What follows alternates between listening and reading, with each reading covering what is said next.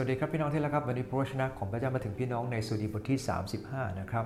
ข้อที่ 19ถึง26 นะครับ ข้อ 18 เราจะไปรวมกับครั้งหน้านะครับ เพราะว่าจะเป็นเนื้อหาเดียวกัน ข้อ 19 ถึง 26 ผมจะอ่านเฉพาะถึงข้อ 23 นะครับ ได้กล่าวไว้ว่า ขออย่าให้คู่อริอย่างไร้เหตุผลนั้นมีความเปรมปรีเหนือข้าพระองค์ และอย่าให้บรรดาผู้ที่เกลียดชังข้าพระองค์ โดยไม่มีเหตุ ได้หลิวตาให้กัน เพราะเขาไม่พูดอย่างสันติ แต่เขาคิดถ้อยคำหลอกลวงต่อบรรดาผู้ที่สงบเงียบในแผ่นดิน เขาอ้าปากกว้างใส่ข้าพระองค์ เขากล่าวว่า ว่าไงเราเห็นกับตาแล้ว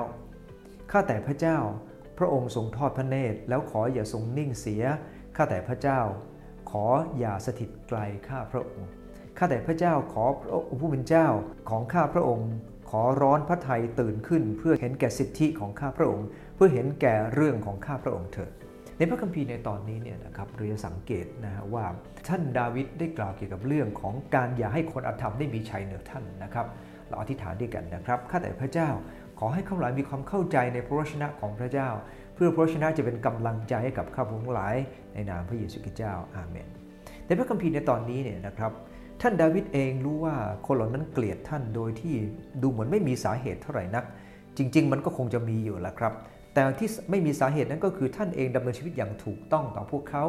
แต่พวกเขาก็ได้ทำสิ่งที่ไม่ถูกต้องต่อท่าน มันเป็นเรื่องปกติครับ เพราะบางคนดำเนินชีวิตอย่างถูกต้อง แล้วก็คนที่ไม่พอใจก็เป็นเรื่องปกตินะครับ เพราะว่าในบางครั้งเราจะให้ทุกคนพอใจเราคงจะยาก แต่คำอธิษฐานของดาวิดนะครับท่านได้อธิษฐานมันเป็นแบบอย่างกับเรา 2 เรื่องด้วยกันครับ อันที่1ครับเขาขอพระองค์ทอดพระเนตรสิ่งที่คนอธรรมกันแกล้งท่าน เขาได้บอกว่าเดี๋ยวนี้คนอธรรมทำอะไรกับเขา เขาบอกว่าหลิวตาให้กัน เป็นการส่งสัญญาณเพื่อจะร่วมกันเยาะเย้ยมีสัญญาณนะครับ เพื่อจะเยาะเย้ยท่านนะครับ เจ็บปวดมากพอสมควรที่ท่านทำสิ่งที่ดี แต่ก็ถูกเยาะเย้ยนะครับ ข้อ 20 บอกว่าบรรดาผู้ที่สงบเงียบในแผ่นดิน มันเป็นวลีว่าท่านเองไม่ต้องการจะไปลบกับใครนะครับ ท่านต้องการแสวงหาสันติภาพ แต่ท่านก็โดนคนเหล่านั้นทำร้ายท่าน นะครับท่านได้บอกพระเจ้าบอกขอทอดพระเนตรดูคนเหล่านี้ด้วย ในข้อ 21 22 ท่านก็ยังกล่าวต่อไปว่าเขาอ้าปากกว้างใส่ข้าพระองค์ ขอพระองค์อย่านิ่งเฉยเสีย ตั้งแต่ข้อ 22 เป็นต้นไป ท่านได้ขอพระเจ้าครับ ขอพระเจ้าเมตตา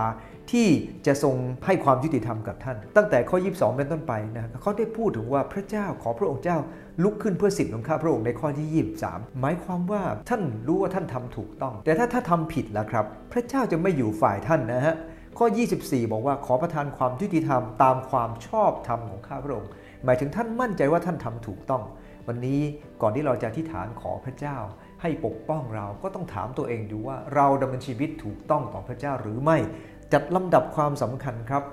ก่อนที่จะมาพูดว่าทำไมคนอื่นคนนั้นทำกับฉันอย่างนี้อย่างโน้น ก็ต้องถามกับตัวเองว่าตัวเองทำยังไงกับพระเจ้าด้วยนะครับ ข้อ 24 ท่านขอความยุติธรรม ข้อ 25 26 ท่านได้ทูลกับพระเจ้าบอกว่า เขาทั้งหลายลำพึงว่า เออ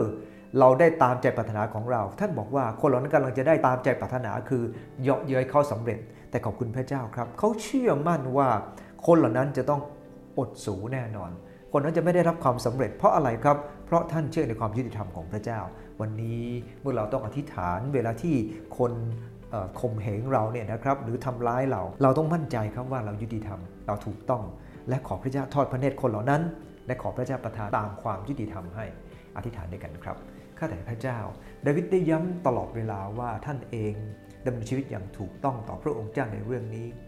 แม้ว่าบางครั้งในบางจุดท่านเองนั้นดำเนินชีวิตไม่ถูกต้อง แต่ณเวลานี้ที่ท่านอธิษฐานขอต่อพระเจ้า ท่านได้ดำเนินชีวิตถูกต้องต่อคนเหล่านั้นแล้วข้าแต่พระเจ้า